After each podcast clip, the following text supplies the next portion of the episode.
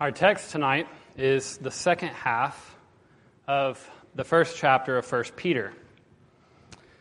But before we read, because our first word is therefore, the first word of our passage, you may have heard it said whenever you see the word therefore, you want to see what it's there for. And so if you remember the first two verses of 1 Peter, remind us that this world is not our home.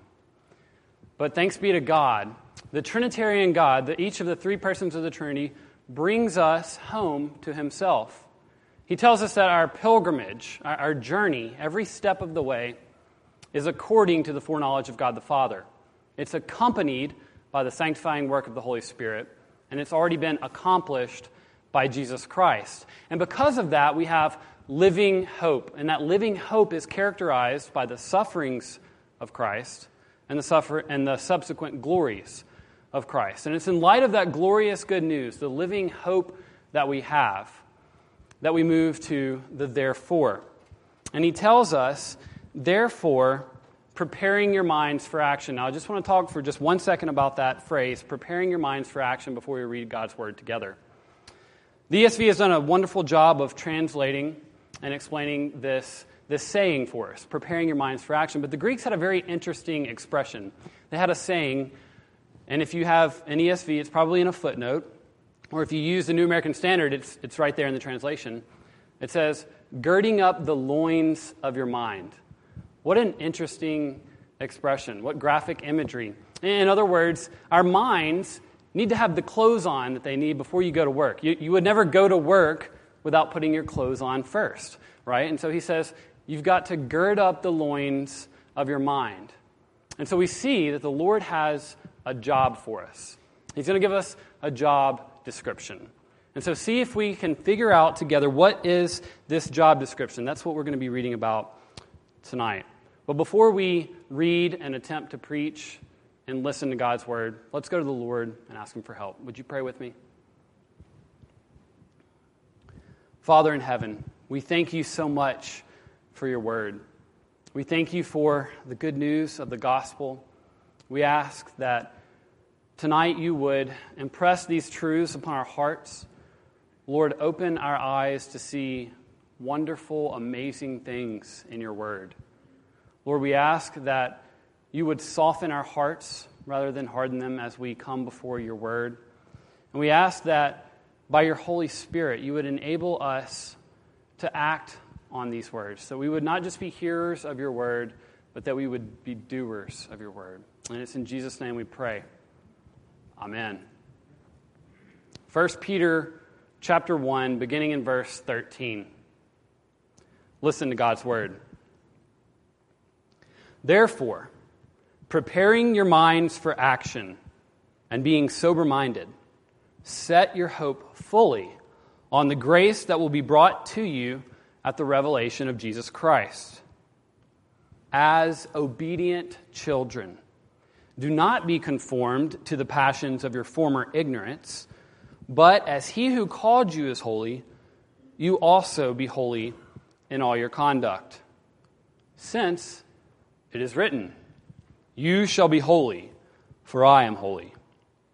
And if you call on him as Father, who judges impartially according to each one's deeds, conduct yourselves with fear throughout the time of your exile, knowing that you were ransomed from the futile ways inherited from your forefathers, not with perishable things such as silver or gold, but with the precious blood of Christ, like that of a lamb without blemish or spot.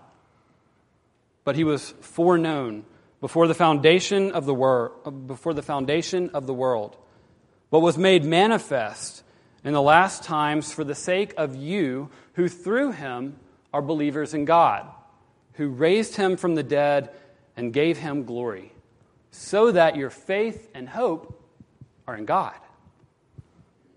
Having purified your souls by your obedience to the truth for a sincere brotherly love, love one another earnestly from a pure heart. Since you have been born again, not of perishable seed, but of imperishable through the living and abiding Word of God. For all flesh is like grass, and all its glory is like the flower of grass. The grass withers, and the flower falls, but the word of the Lord remains forever. And this word is the good news that was preached to you. Amen. Thus ends this reading of God's holy, inerrant, inspired word. May He write its truth upon our hearts this evening. Well, as we said, this text gives us a job description. And then technically in verse 13, we, we get the, the, the job itself, the, the position in a sense. What does he say? He says, Set your hope fully on the grace that will be brought to you at the revelation of Jesus Christ. In light of this living hope that you have, set your hope fully on the grace that will come at the revelation of Jesus Christ. But then he goes on, he gives two job descriptions. In other words, what does it look like to set my hope fully on the grace that is to be revealed to me at the revelation of Jesus Christ? How do I go about living that out? What does it look like? That's the job description he gives us in verse 14. What does it look like? As obedient children. Doing the job that God has for you looks like being an obedient child. And he goes on to characterize this obedience both negatively and positively. He says, Don't do this, but do this. In verse 14, he says, Do not be conformed to the passions of your former ignorance. In other words, the way that you used to live before you were a believer, you had certain passions, certain desires, certain cravings, even. He says, but those were according to ignorance. If you have faith in the Lord Jesus Christ, if you have this living and abiding hope, then you're no longer ignorant. So don't want the things that ignorant people want. We see that this is saying, don't do this, not because he's trying to rob us of our joy. The Lord doesn't want to rob us of our joy, He wants to rob us of our sorrow. He doesn't want to steal our fun, He wants to steal our pain. And so He says, Don't do this because this is what will hurt you. But then He also goes on in verse 15 to characterize it positively. He says, But as He who is holy, as He who called you is holy, you also be holy in all your conduct. This is the positive statement of what we are to do. And if you remember, we talked about it's the Holy Spirit who makes us holy. It's the sanctified Spirit who sanctifies us. It's His role of sanctification in our lives that's setting us apart. That's what the word holy means. It means being set apart. It's being set apart from the world. We live in the world, but we live in the world as elect exiles, chosen foreigners, pilgrims, right? And so he's saying we want to be out of the world. We live in the world, but not of the world. But he's not just setting us apart from something, he's setting us apart to someone, to himself. He's bringing us into sweet fellowship and communion with himself in sanctification. Be holy, he says. Now, what's the appropriate response whenever we're given a command from the Lord? Kids, when our parents tell us to do something. The appropriate response, right, is yes, sir, or yes, ma'am. But often that's not a response. We like to say, why? I did this all the time growing up, and um, my, my, bless my parents' hearts. They had to deal with me constantly saying, why? Why do you want me to do this? And at the heart issue, what are we saying? We're saying, well, if you give me some reasons why I should do what you're telling me to do, then I'll evaluate it. You know, I'll run it through my grid of pros and cons, and I'll see if it's going to benefit me, and I'll get back to you when I've made a decision. Kids, it doesn't work that way, does it? What's the answer we typically, typically get to, but why? Because I said so, right? Those dreaded words. But that's actually a perfectly appropriate response for a parent to give their child. I know we don't like to hear that, kids, but the parents have been placed in authority over us by God. The fifth commandment is to honor your father and mother. And while you live under their roof, under their authority, the way you honor them is by obeying them. And it's the same way with God. He is our Father, And when he gives us this command, don't want the things that you used to want when you were ignorant. Instead, be holy, be separate from the world, be separate from the world, and be separated to me. The appropriate response is, yes, sir. But the apostle Peter, under the inspiration of the Holy Spirit, knows our hearts. We like to say, why? And the Lord, in His divine forbearance and His patience with us, He actually goes on to give us an answer that we don't deserve. We don't have to have a reason, but He gives it to us graciously. He says, Because, verse 16, since it is written, You shall be holy, for I am holy. Now, our culture, we love superheroes. We're kind of obsessed with superheroes. And you may have thought of um, what your favorite superhero is. Uh, there's a very common question that I hear these days. If you could have a superpower, what would your superpower be? Uh, we're obsessed with being like others who are greater than we are. And we love to think about being like others. But who would you rather be like besides God? Right? That's actually what Satan used to tempt Adam and Eve in the garden, is it not? He says, Oh, you surely will not die. You see, God knows that when you eat that fruit, you'll be like Him, knowing good and evil. Well, what should Adam and Eve have said? What do you mean when we eat the fruit, we'll be like God? We already are like God. He's made us in our image. Satan, didn't you read Genesis 1 and 2? Apparently not. We already are like God. And so, if we want to live our lives as image bearers, as appropriately bearing the image of God, if we want to be like God, then we need to be holy. That's reason number one he gives. And what should we say? Yes, sir. You don't have to tell me twice. Thanks for giving me the reason. But again, the Lord is patient with us, and He gives us yet another reason because He knows that that doesn't always do it for us, does it? Verse 17, and also, in addition to this, if you call on him as Father who judges impartially according to each one's deeds, conduct yourselves with fear throughout the time of your exile.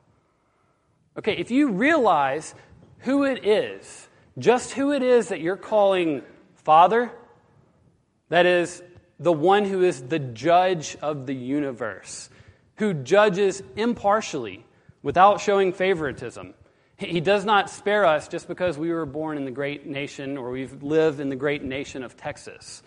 It's not as if we get fair treatment, uh, unfair treatment, just because we are a certain ethnicity. He says, He who judges impartially according to each one's deeds is the one that you're calling Father. So that should give us a fearful reverence a holy respect. He is God Almighty, and He is judge of the universe, and He judges impartially according to each one's deeds. What should our response be? Yes, sir. Yet again, though, Peter, under the inspiration of the Holy Spirit, knows our hearts. We ask why, why, why. And when we get to the end of why, when the explanations have been given, we're left with nothing else in our sinful hearts but to say, do I have to? And so, what does the Lord do for us? He moves from giving us this information for our heads, he moves from giving rationale part one and part two to giving us motivation. Instead of just speaking to our heads, he speaks to our hearts. He says, Let me give you some motivation, my beloved child. Know this, verse 18. You were ransomed from the futile ways inherited from your forefathers not with perishable things such as silver or gold, but with the precious blood of Christ, like that of a lamb without blemish or spot. You've been ransomed. You've been ransomed with an imperishable sum. Now, if you remember, Pastor Greco actually quoted this verse Sunday morning. He said, You know, when I think of gold and silver, that's not the first thing that comes to my mind is not that that's perishable, right? We, we think of that as something that's actually a fairly substantial form of payment, right? Uh, we have cash, we have credit cards, we have debit cards, there's ATM cards, gift cards, there's all sorts of forms of payments. And some places accept some and some accept others. But as Mr. Del Brister likes to say, cash is king, right? There's certain places, there's certain ways that it's always accepted. Well, that's what he's using here. He's using gold and silver, the most substantial form of payment, and he calls it perishable. Uh, Pastor Greco and I were talking uh, Thursday night after ESL about uh, different cultures and their forms of payment. And uh, we were joking, and I, you know, I asked him, I said, Well, how would you like it if you know, your paycheck was in the form of chickens? And he said, wisely, There are no chickens. it's, that, that's not a substantial form of payment. You, you can't just give me chickens, right?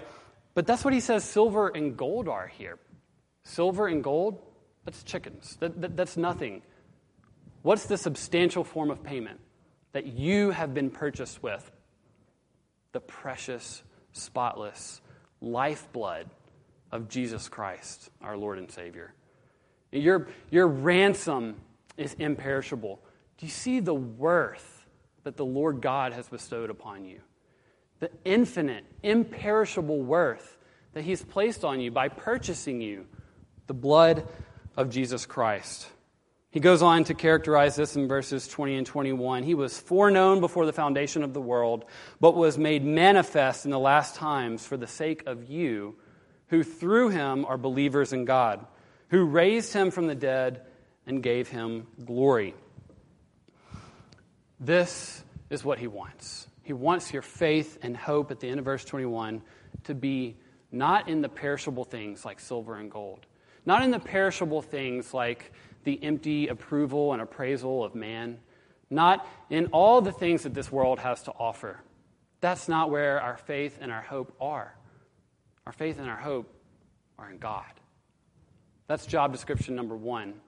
And what a beautiful motivation he gives us. He goes again to give us another job description, to spell it out for us a little more. Look at verse 22. Having purified your souls by your obedience to the truth for a sincere brotherly love, love one another earnestly from a pure heart. Again, he's saying the job that we have is to obey. It's obedience, obedience to the truth. Now, this word sincere, he says for a sincere brotherly love, this is actually a Greek word that you all know.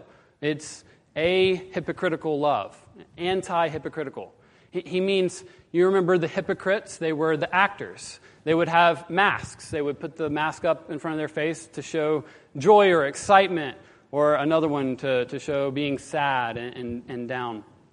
He's saying, when you love one another, I want you to love with a sincere love not with a hypocritical love.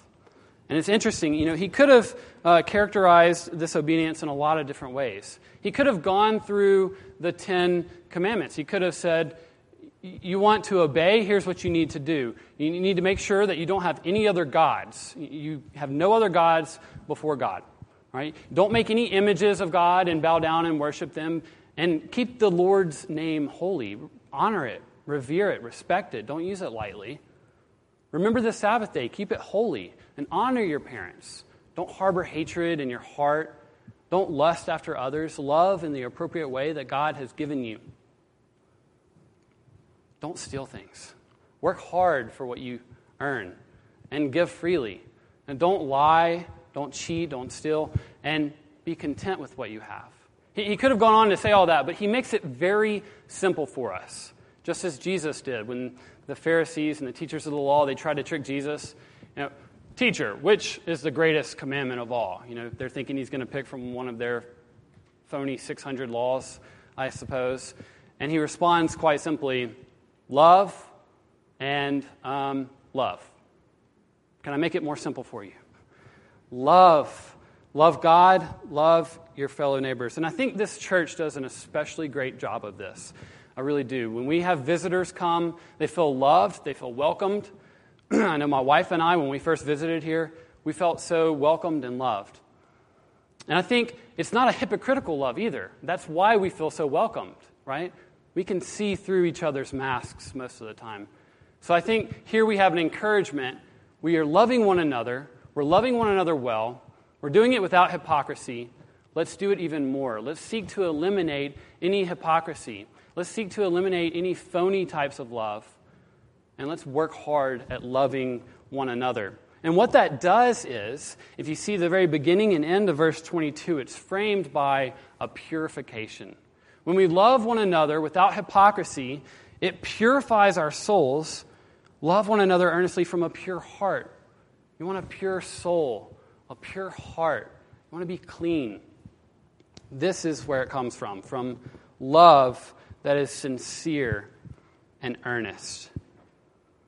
He goes on then in verse 23, not to give us more reasons, but here he skips straight to the motivation. He goes straight to the heart the second time in the second job description. He says, Since you have been born again, not of perishable seed, but of imperishable, through the living and abiding Word of God. So not only do you have an imperishable ransom, not only were you purchased, with an imperishable redemption, but you have an imperishable regeneration. An imperishable regeneration. You have been given new life if you trust and have faith in God. And that new life that's been given to us, the seed that was planted, was imperishable. Do you see the contrast that he sets up in verse 24 by quoting from Isaiah 40? He says, Okay, all flesh is like grass and all of its glory, it's like a flower in a meadow. The grass sprouts up really quickly, and, and flowers, they sprout up and they're beautiful and they're glorious. And just as quickly as, they're, as they sprout up, they fade away. That's what we're like. That's what our flesh is like. We're perishable by nature. As we heard this morning, by nature, we have nothing. But because of the glorious good news of God's grace. He has bestowed us with worth by giving us, by, by purchasing us with this imperishable ransom. But even more than that, He has made us born again of imperishable seed. So it's not just the worth that was placed on us, but it's now who we are. The Holy Spirit has taken out our cold, dead, dirty hearts of stone and replaced it with a live, living, beating, clean heart of flesh. And that's this word, this good news that was preached to you. I hope you, you see that I, I, have been blessed to be under a lot of good preaching. I'm uh, enjoying some preaching classes at RTS now, and I'm listening to a lot of preachers and reading a lot of preaching books, and I'm realizing more and more just how faithful and just how great the preaching we have at Christ Church is. We need to be thankful for our two pastors who preach the word faithfully in season and out of season. Now, doesn't this just sound like a. Isn't that legalism, though? Isn't this just another moralism type sermon? We have to make sure we have the horse before the cart. Do you see that the motivation for obedience flows from our ransom that is imperishable. The obedience that God is calling us to flows from our regeneration. When did God give the Ten Commandments to the Israelites? After they had been delivered from their bondage, from the slavery in Egypt. He then gives us, He saves them, He saves us, and then He says, Now go walk in obedience. I think we could summarize it with three words trust, and obey. And in the wise words of Mrs. Hare, you can't put obedience on par with trust. We have to make sure that it's trust first, and then it's obey. When we walk with the Lord in the light of His Word, what a glory He sheds on our way. While we do His good will, He abides with us still and with all who trust and obey. Not a shadow can rise, not a cloud in the skies, but his smile quickly drives it away. Not a doubt or a fear, not a sigh or a tear can abide while we trust and obey. Not a burden we bear, not a sorrow we share, but our toil he does richly repay.